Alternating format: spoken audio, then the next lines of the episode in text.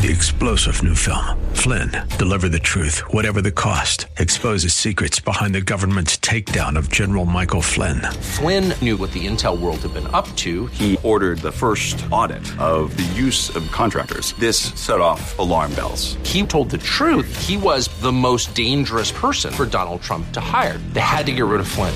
Flynn, deliver the truth, whatever the cost. Available now. Watch it today. Go to salemnow.com. Salemnow.com.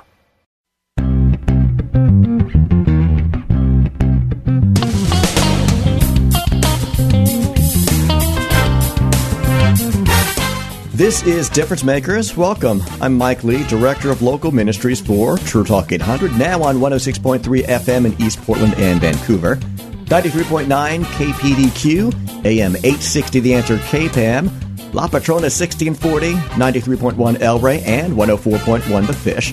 And I'd love to talk with you about getting more people back to your church, sharing about your ministry through our free online church directory and our church service live stream directory.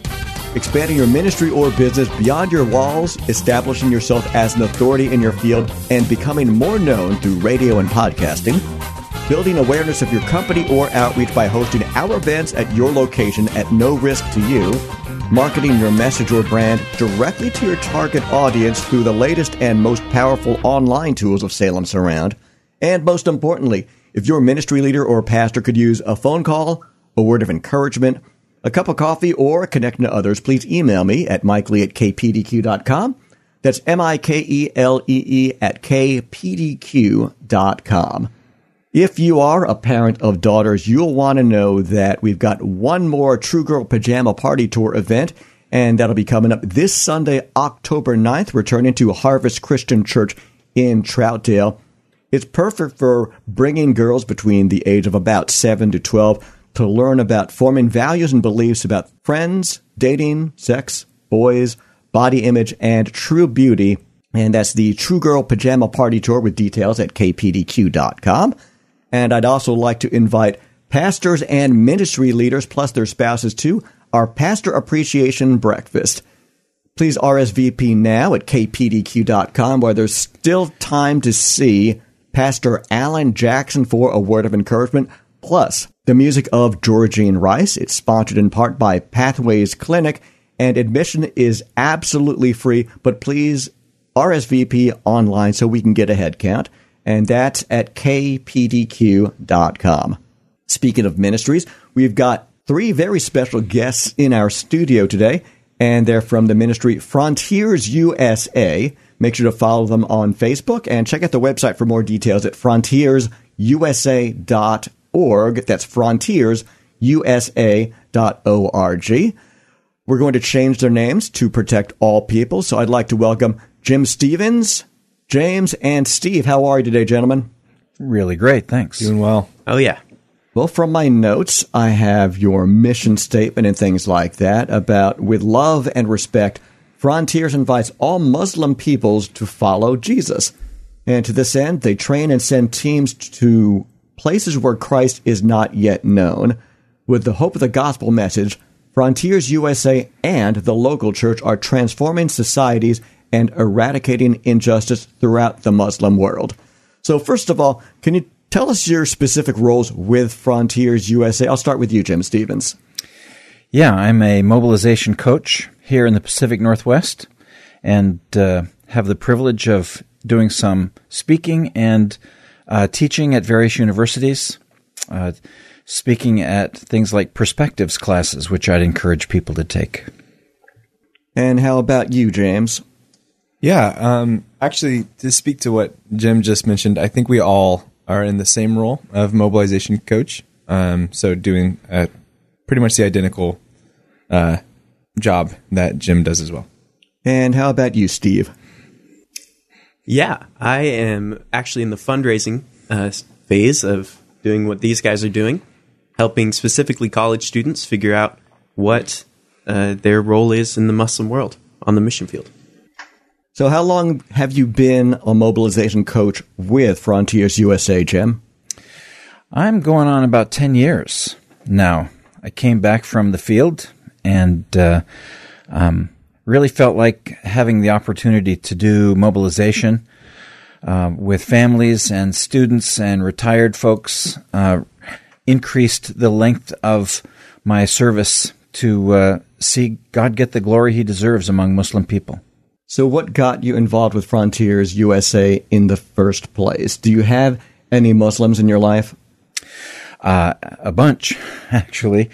Um, probably, uh, I want to say back in my university days, I met a good number of uh, Muslim students and just became uh, friends with them and started learning more about them. And really, the Lord broke my heart for this group of people that, for the most part, in at least in the countries that they come from, have very little access to the gospel. And uh, this started me on a path.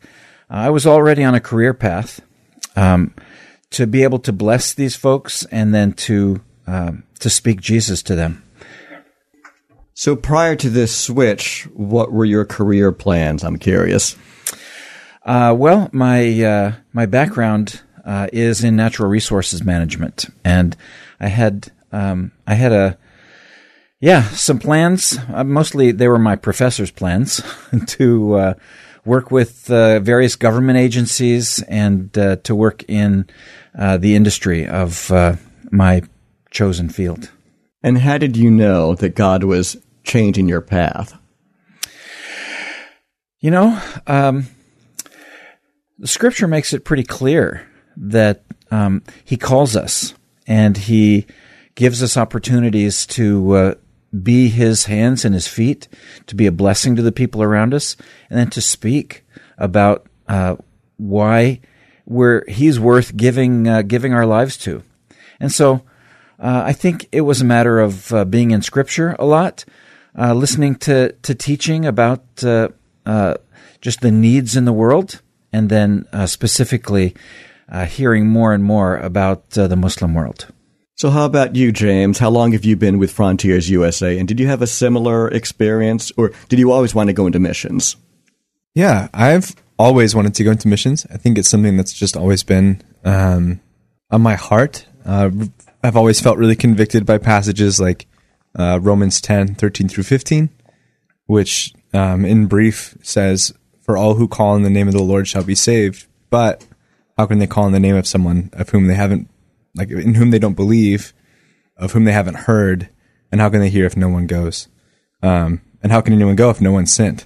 And so that uh, always has just broken my heart. Um, but in regard to working with frontiers and specifically with Muslims, uh, it wasn't until my senior year in university that I actually ended up meeting Jim uh, on campus. And long story short, he cast a vision uh, for specifically Muslims and just how um, how large of a portion of the unreached people in the world that Muslims make up that I just I couldn't ignore. Um, it really really broke my heart to hear um, just how many Muslims there are in the world that have not even a chance to hear the gospel on accident. Like they could live their whole lives and never even meet someone who has heard of Jesus. Um, and so my senior year of college, that really gripped me. And then I've been now mobilizing since uh, October of 2021. Um, so it's a pretty new thing for me. It's been it's been just about a year. So, so, how has the transition been for you? First of all, joining Frontiers USA, and second of all, was it awkward or different, or were there advantages to joining the group in the middle of pandemic closures? Yeah, I think that joining in the pandemic actually made at least pandemic related things maybe easier um, because I wasn't coming in having known what it was like before the pandemic. Uh, all of my experience has been since pandemic. So it it maybe wasn't the most fun for fundraising. I started fundraising in the summer of 2020, which was sort of in the, the height of pandemic, and that was that was pretty discouraging. Um, trying to figure out how to share about what I'm doing in front of large groups of people, but I mean, as far as mobilization goes, it's been incredible actually to have been mobilizing in this season, especially as everything is starting to open back up. All of my experience has been post pandemic.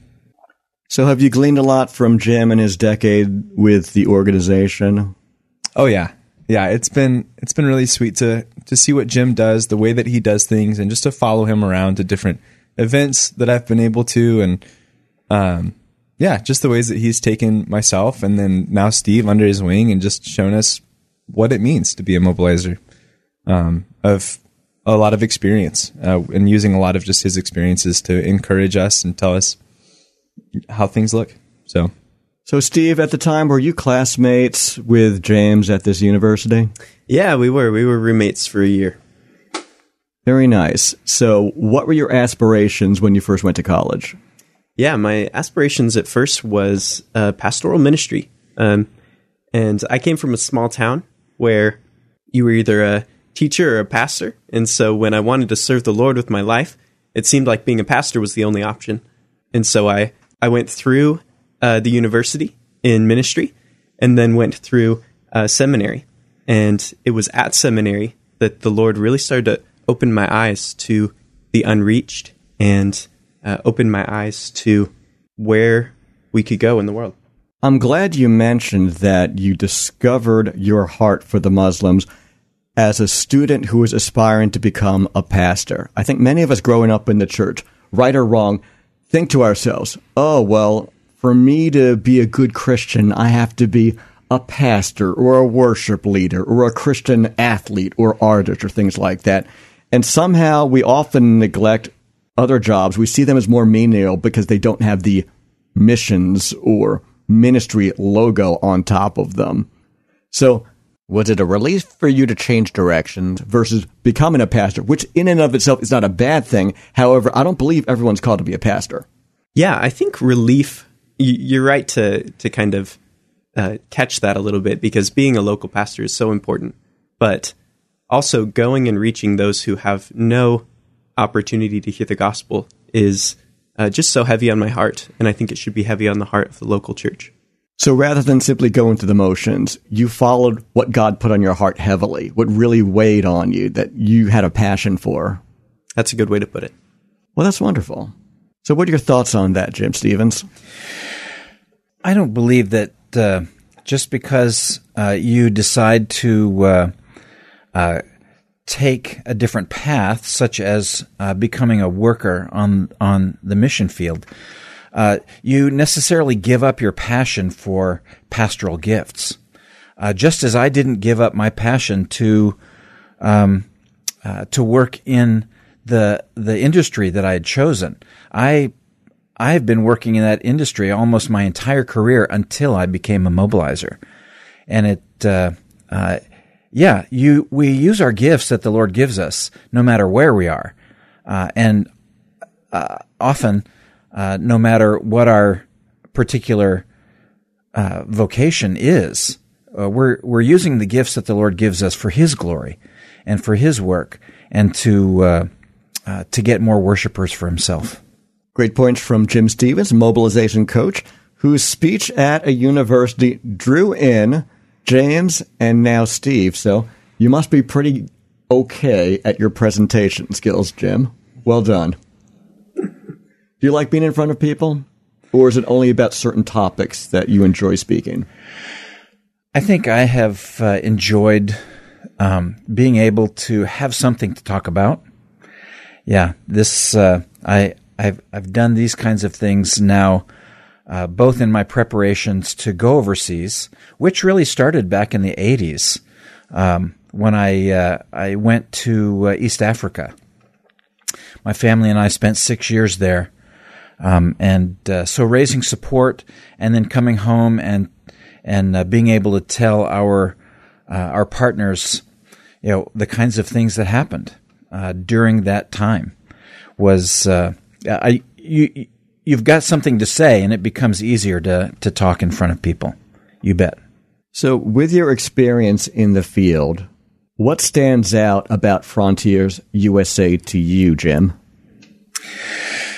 Well, I've actually been with the organization now for 16 years on on the field for a while, and then doing this this job.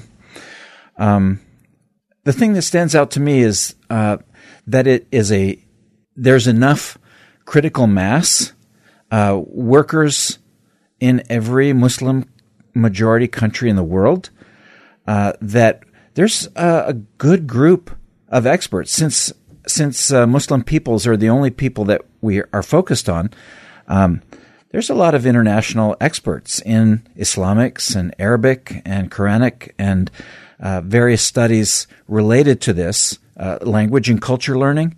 And uh, uh, the Frontiers does a lot of work uh, with other organizations and even for other organizations and churches because of their expertise. But I think the thing that drew me in the most, Mike, uh, was the fact that they really cared for their people, both on the field and uh, when they came home from the field.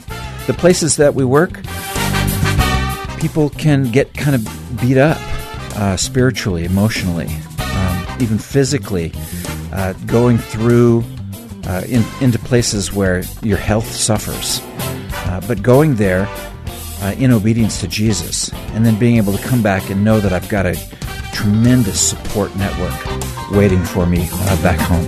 Frontiers invites all Muslim peoples to follow Jesus, and we'll be hearing more from gentlemen we're going to call Jim, James, and Steve today. Next on Difference Makers.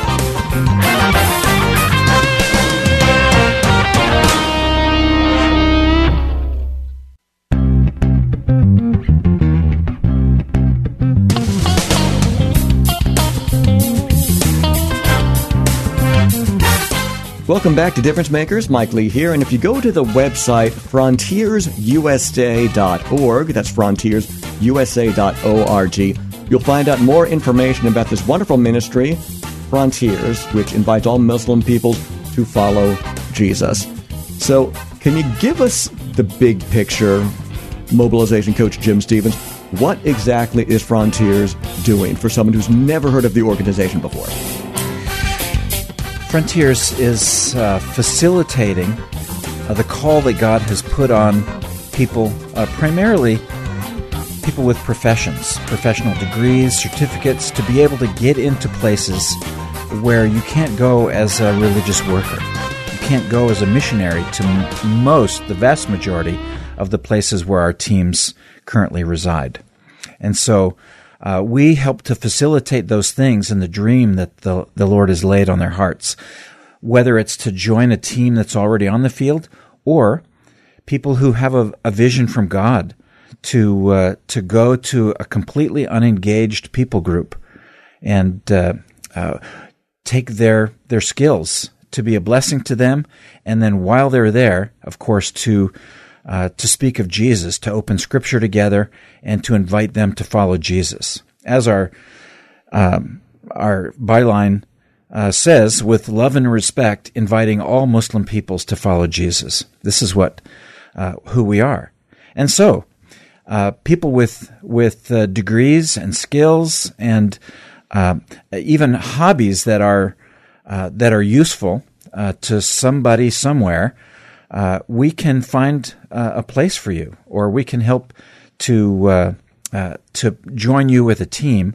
that is doing things similar to what uh, what you can do.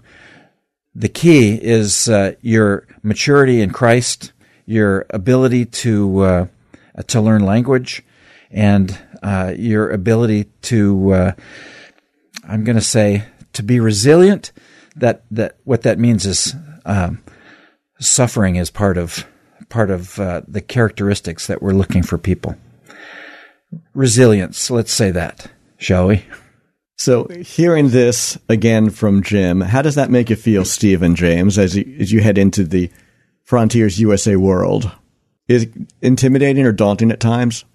Yeah, I don't know. Um, I would say this, and this is something that Jim pointed out too, but just Frontiers does really well um, to help you find your place and help you realize your like visualize yourself um, on the field and as a as a member of this vision as a like this is what I look like on the field.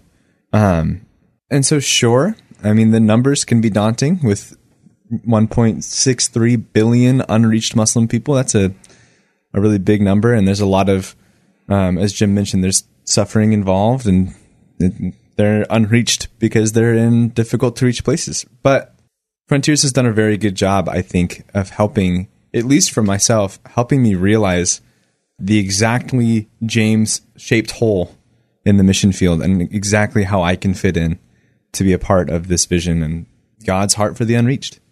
I'm glad you shared that, James, because I think so many of us wrongly believe that, oh, well, I'm not qualified to do A, B, and C, or I don't have the gifting that that other person might have. So, Steve, are there certain aspects about how you were born, how you were wired, your education and experience that you believe God can use mightily for frontiers? Absolutely. But it might not be what the qualifications that people think. So we at Frontiers, we believe in just a general willingness to be in a situation that is potentially uh, uncomfortable or challenging, and we're looking for people who are just willing to be uh, molded in that way. Um, help me out, guys. What's another way we can?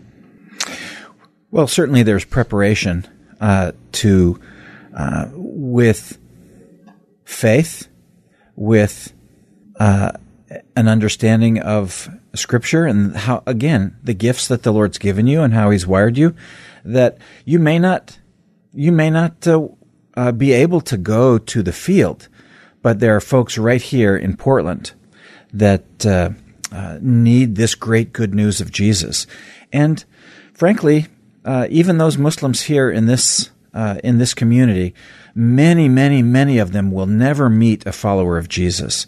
Certainly not a follower of Jesus that is intent on sharing the good news with them. So the fact that Pacific Northwest area Muslims very infrequently encounter Christians, who's that on, Jim? Are they segregating themselves from anything that's not Muslim? Do we, the church, not any particular denomination or congregation, but does the mainstream church sufficiently address people who don't share Christian faith? Well, of course, I can't speak about all churches. I just, uh, as I get around in my um, in my duties, I do hear uh, a good number of folks who are afraid. Maybe they don't want, they don't feel like there's enough commonality that they have with each other. They're afraid to cause an international incident or something. But uh, I think it's it's it's important for for for people to know that you don't need to be afraid, and that you have more in common than you think you do. And the fact that uh, uh, if you're someone who can make a friend with your neighbor next door, uh, then you can make a friend with a Muslim here in in the states, whether students or immigrants or refugees. Uh, the Lord brought them here for a purpose, and we have a chance to to be a blessing to them in more ways than one. Maybe we just need to be able to coexist and be roommates or housemates and enjoy each other's company and share meals together and just be without having a hidden agenda like, oh, I've got to bring this Muslim housemate of mine to the Lord and just be friends. You know, um, I, am going to say 99% of all statistics are made up, but uh, I, I, it's a very high percentage of all the people who come to faith in Jesus do so because of a trusted friend or family member. All right, this is it's not the big crusades that that are the ones that uh, that bring people to Jesus. It's the trust, the trusted friends and family members to be able to build trust without an agenda, nobody wants to be your project. And so to build trust without an agenda is an important uh, step, of course, in establishing a relationship that leads to me being able to share my faith with, doesn't matter if my neighbors next door or uh, Muslim students. So, yeah, um, it, it's about it's about uh, friendship first and foremost and trust. And when you can trust each other, that's where they see our lives. I, I think 1 Peter 3, verse 15, is really an important. Uh, there's a lot of things that can be built out from that. Uh, this is about always being ready to give an answer for the hope that's in you. Nobody's going to Nobody who doesn't know you is going to ask you questions about the hope that's in you. It's those who are in your life that know you. And to be able to give an answer, they've got to ask a question. If you never, if you never live out your faith in front of them, then what questions do they have? I, I want to be in a place where my, my Muslim friends are part of who I'm, uh, who I'm living life with. And they see when my, uh, my father dies, or they see when I have got a child in trouble, or they see when I'm struggling maybe with my own health issues, that uh, my trust and my hope is in Christ. Um, I, I, want them to be able to ask those questions. And uh, I'm praying that the Holy Spirit does that. This is not just a random thing that we do. I'm, I'm praying for my friends all the time and asking the Lord for opportunities to, uh, to share my faith with them, but not in a kind of a weird way. Uh, I, I want to do it in, in the context of life. I love that, Jim. So thank you for sharing your observations with us. My old church, Smithtown Gospel Tabernacle back in New York, used to have signs above the exits which said, You are now entering the mission field, which inferred that, well, yeah, we certainly want to pray for and support our missionaries that we're seeing in different parts of the country or across the globe, but at the same time, a degree of being missional is on all of us, whether it's overseas or with our next door neighbor or people across the street, classmates, relatives. So I guess I'll toss this question at, at you, the younger ones in James and Steve. Are there certain aspects that you're encouraged about when it comes to Frontier USA's training that you're receiving? And have your eyes been opened up to how you've been living up until now as Christian young men and how you want to change moving forward. I'll start with you, Steve. I have been so encouraged by Frontier's member care throughout this training process. My wife and I have uh, received uh, just amazing support and assessments and just figuring out how Frontiers can send as healthy of people as possible to the mission field uh, we are surrounded by mature believers who understand the difficulty of living in the Muslim world. And we have received amazing counsel about uh, how to run a Bible study and how to uh, have conflict resolution in our marriages and on our teams. And we have been so encouraged by this whole training process. Has it been the same for you, James? Are there certain stereotypes or misnomers or mistakes that the common American church makes when it comes to our perceptions about Muslims? Yeah. I would say for like in the things that Steve said, it's been the same. Um, I felt really well cared, cared for and encouraged and um, coached, I guess, in the way that I approach ministry and the way that I approach um, leading Bible studies and inviting my friends to consider what it's like to serve Muslims. I think growing up, um, growing up, I was surrounded by a lot of people who had a lot of pretty negative perceptions about Muslims. I, people all across the world um, very wrongly assume that all Muslims are dangerous. Um, very wrongly assume just uh, m- many things um, that when I was growing up, I believed these things to be true. Um, and so when I've connected with Frontiers, even before connecting with Frontiers, but Frontiers especially has done a really amazing job of of like Jim said, um, just helping me realize like, hey, these are regular people and they need to be loved like regular people. They need the same things that anyone else would need. Um, I think growing up in a, a smaller town, um, or at least a less diverse town, I wasn't surrounded by many Muslim people, and so I didn't have the opportunity to experience what that was like. Um, but Frontiers has done a fantastic job at encouraging me to be a regular person in the way that I interact with with Muslim people around me. Um, and again, as Jim pointed out, the importance of what it means to be a friend and how you, a not friend or a random person isn't the person usually who shares the gospel with you and you accept it and you love it, but instead it's someone who you trust and care about. And Frontiers has done a good job of that as well. Just just encouraging me to in my workplace, in my daily life, what it like to look at myself as a follower of Jesus first and to live my life that way. Um, but to live my life in such a way that people will ask questions and ask, "Hey, why are you different?" So these are great observations that you're having, James. So, Jim, tell us what does the average person in the Pacific Northwest need to know when it comes to meeting someone of a culture that you're not used to if you haven't grown up with many Muslims? I think the first thing is that we actually we actually share a lot of common ground with Muslims. Uh, there's a, a, deep respect for Jesus as a prophet. Uh, we can build bridges from that. There's uh, an understanding that God speaks and that He gives His word.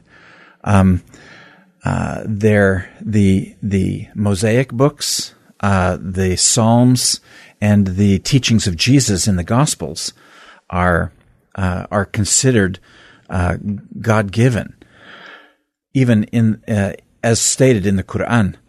But um, there's no need really to have arguments about politics or foreign policy or or even doctrinal issues yet. Those things will come once you build trust.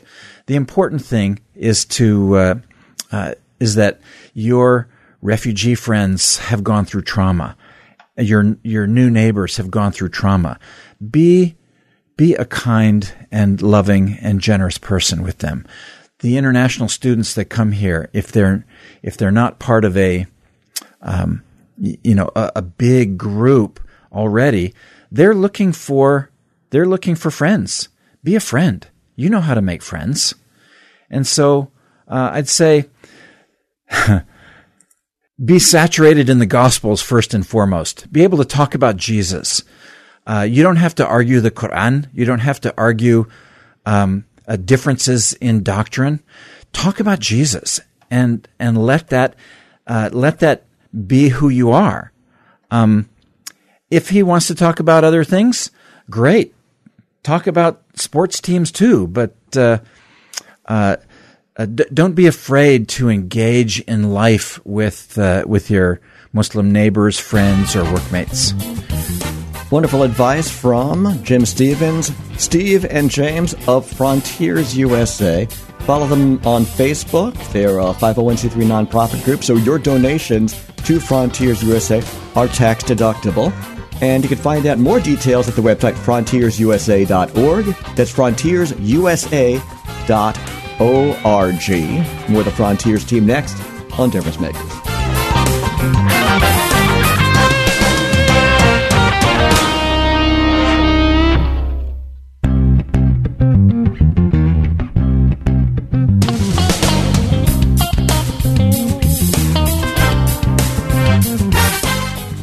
You're listening to Difference Makers. My name is Mike Lee, and across the desk from me right now, I've got three guests from the organization Frontiers USA. More details are available online at frontiersusa.org. So we have Steve, James, and Jim, who is a mobilization coach who also spent time overseas on the mission field. So, Jim, I want to ask you with someone who is tenured outside of this country, are there things that the modern church does well when it comes to supporting its missionaries beyond simply finances?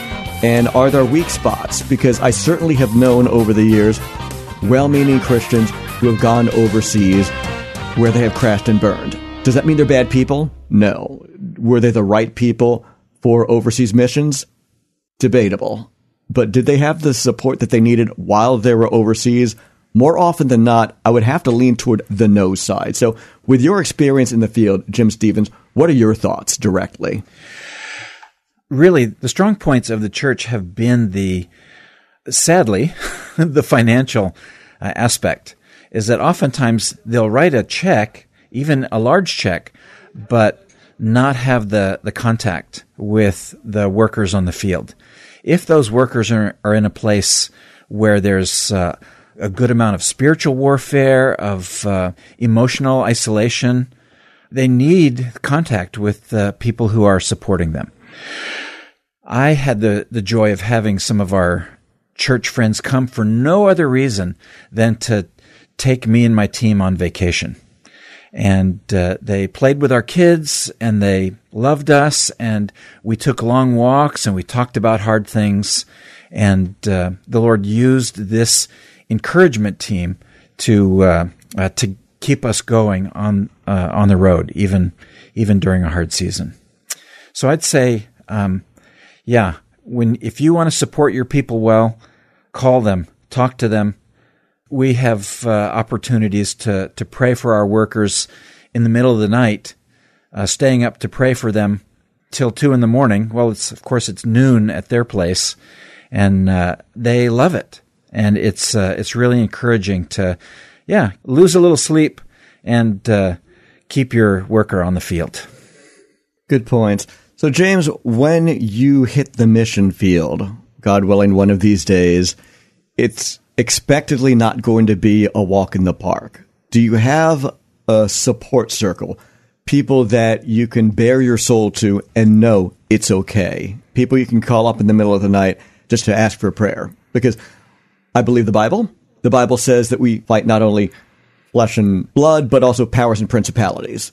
However, at the same time, I know too many people who are devil blamers. Oh, I had such a bad day at work. The enemy attacked me. Well, maybe if you didn't oversleep and you showed up to work on time prepared or did your homework before class, the enemy wouldn't attack your work project or your grades or things like that. So, do you have certain preparations that you have planned, James? Yeah, a couple things that I've been uh, encouraged to do by Jim, even is just to just to have a group of people that I can invite to pray for specific things as they're happening in mobilization. Um, and that's a group of people that I will definitely take with me to the field, um, as well. Just a group of people that I can say, "Hey, uh, right now, I need prayer for this thing." Um, I'm bringing hopefully a couple of those people with me, Steve and his wife. But um, yeah, so that that's one one um, thing I have in place now is just groups of people like that that I can really lean on uh, and invite to pray for specific things.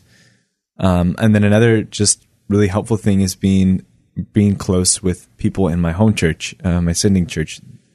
If um, when I'm, when I'm home, they would gladly host a vision lunch or a vision dinner and just come where I can I have the opportunity to share what's going on um, on the field. And so that's been a huge blessing to see, uh, see what they've done with other workers and what they will hopefully continue to do uh, with me. So I'm yeah. glad that you're not an island to yourself, that you do have people supporting you, not only financially, but emotionally and spiritually. So, Steve, I want to ask you a question. You're on the younger side and you're married. So, congratulations on both of those aspects. Enjoy them while you have them. Tell me, how did God put it on your heart as a married couple to be going into the mission field? That's a great question. So, in university, my wife uh, got highly involved with the international students and just got a huge heart for uh, working cross culturally and overseas. And through that, uh, she had the dream of teaching overseas. Well, in my program, I, I didn't really fit into that dream, and so we set it aside for a couple years. But as I was coming to the end of my education, we decided to try to teach overseas.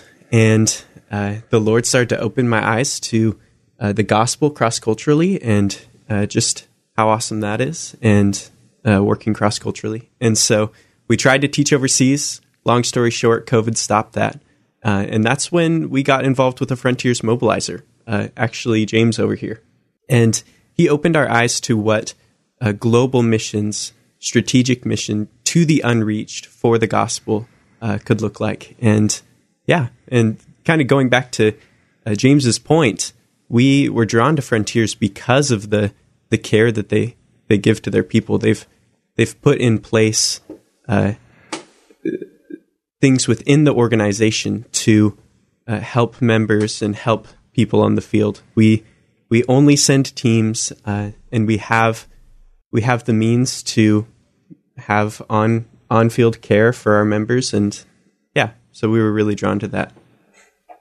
The organization Frontiers USA seems very well organized.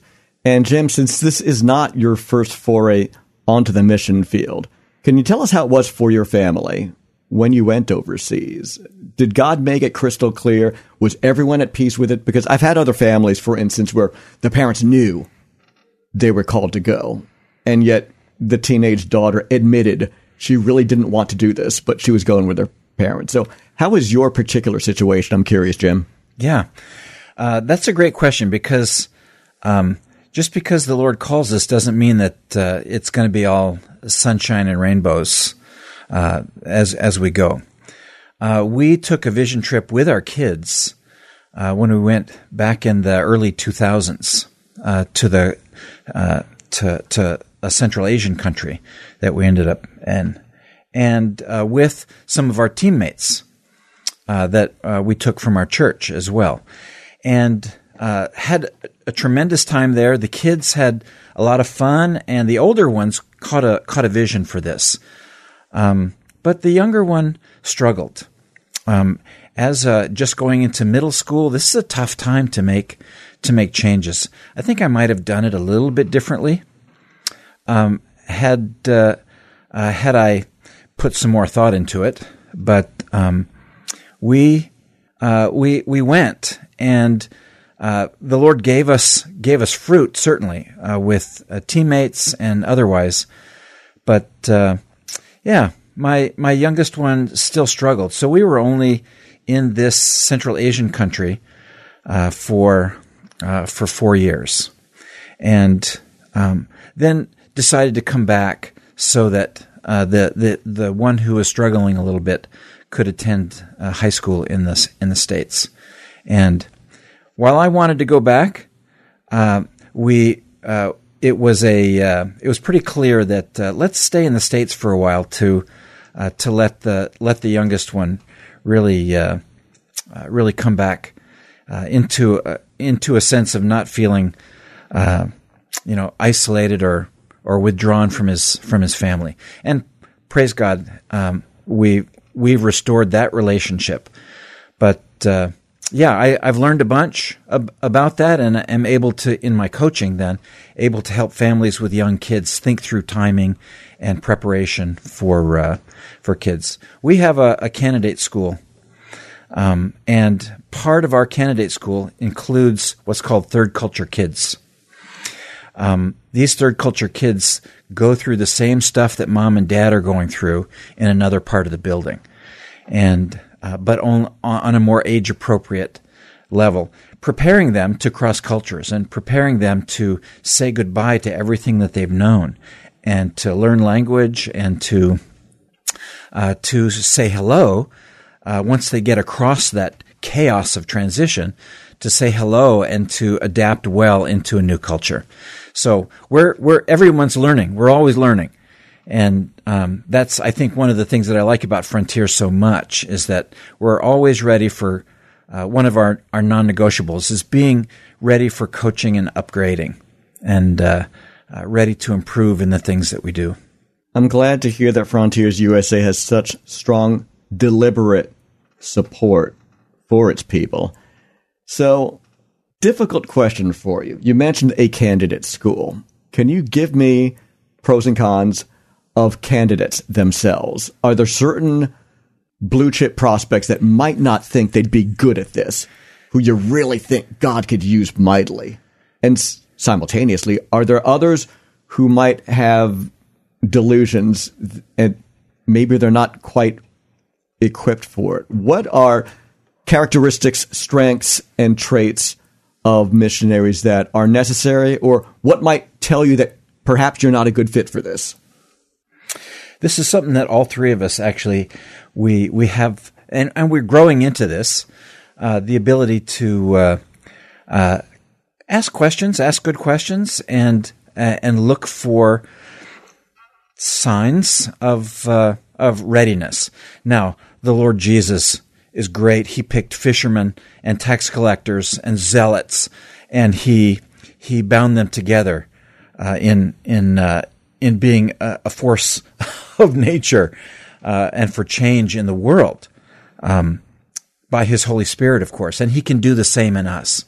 But uh, we uh, once uh, these once the three of us are uh, have coached somebody up to a place where they feel like they can fill out a long term application, um, then they get in a relationship with a coach and every candidate coming through the process has a one-on-one relationship with this coach.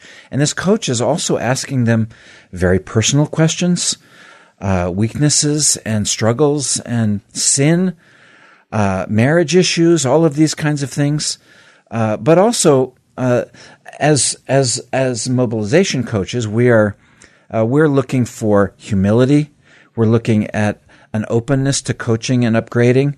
We're looking at people who who have a, a, a graceful attitude toward those who don't believe or, or don't act uh, quite like they do.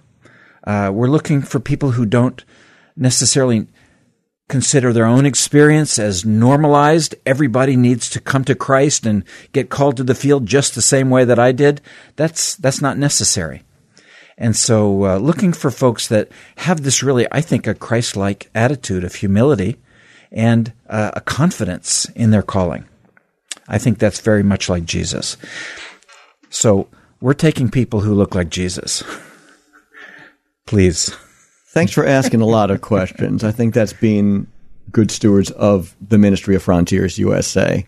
So, without giving any unnecessary details, let's hear some good salvation stories. James, can you tell us when did you own your own faith? When did you come to a realization that Jesus Christ was the one you were going to follow?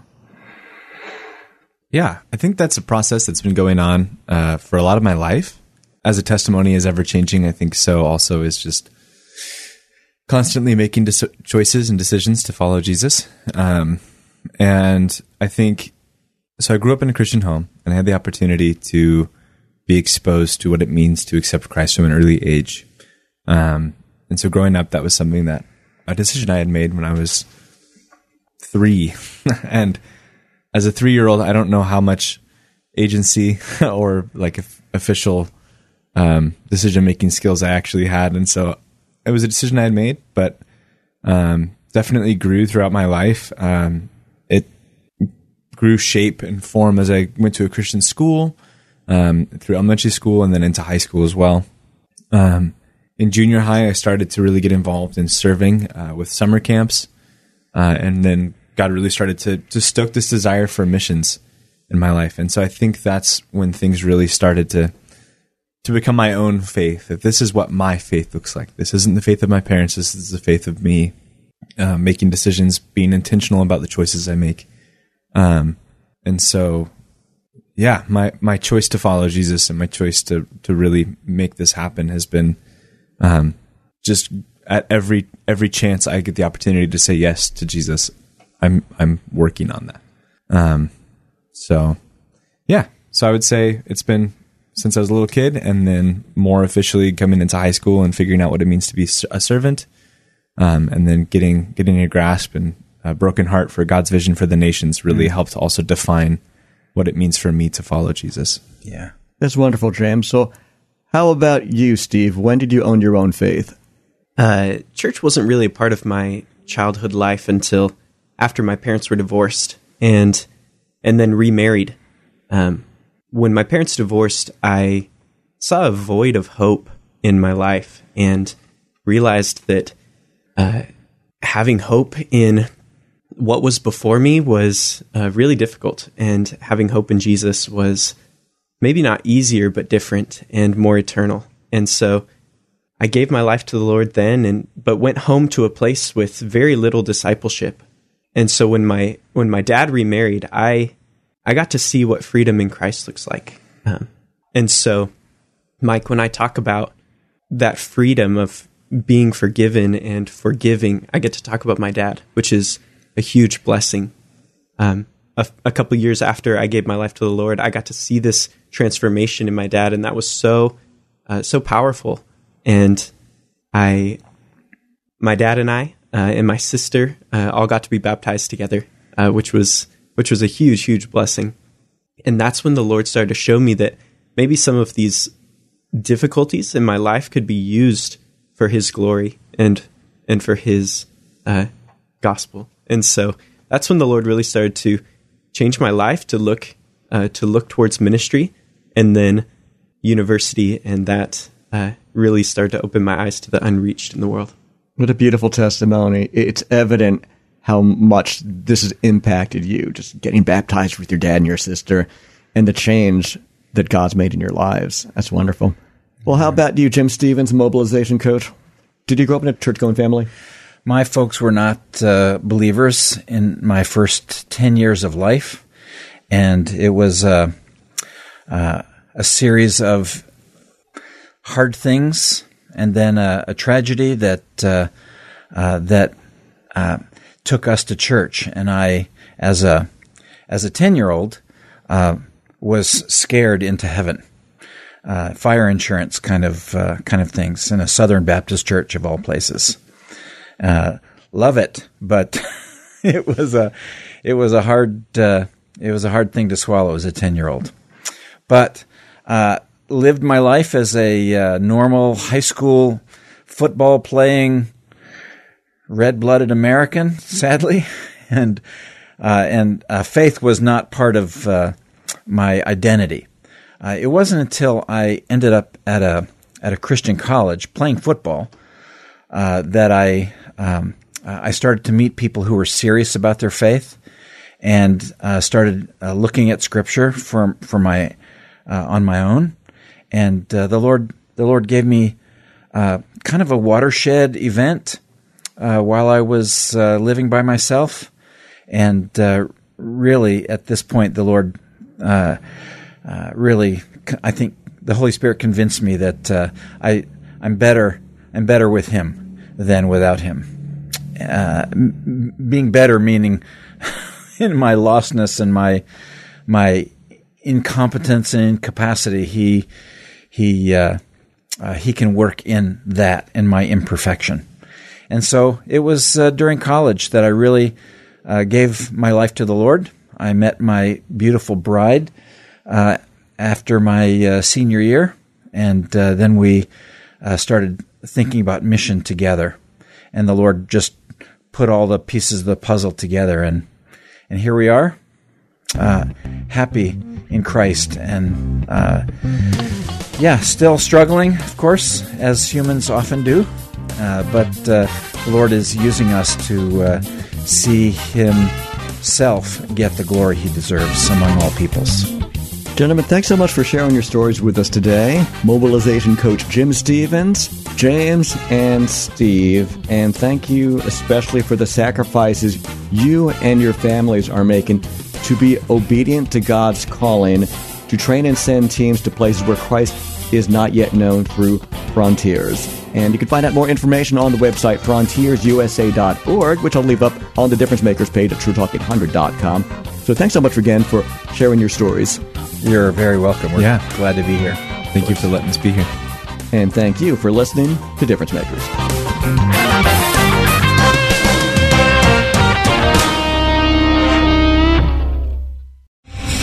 Three-star general Michael J. Flynn, head of the Pentagon Intelligence Agency, knew all the government's dirty secrets. He was one of the most respected generals in the military. Flynn knew what the intel world had been up to. He understood its funding. He ordered the first audit of the use of contractors. This set off alarm bells.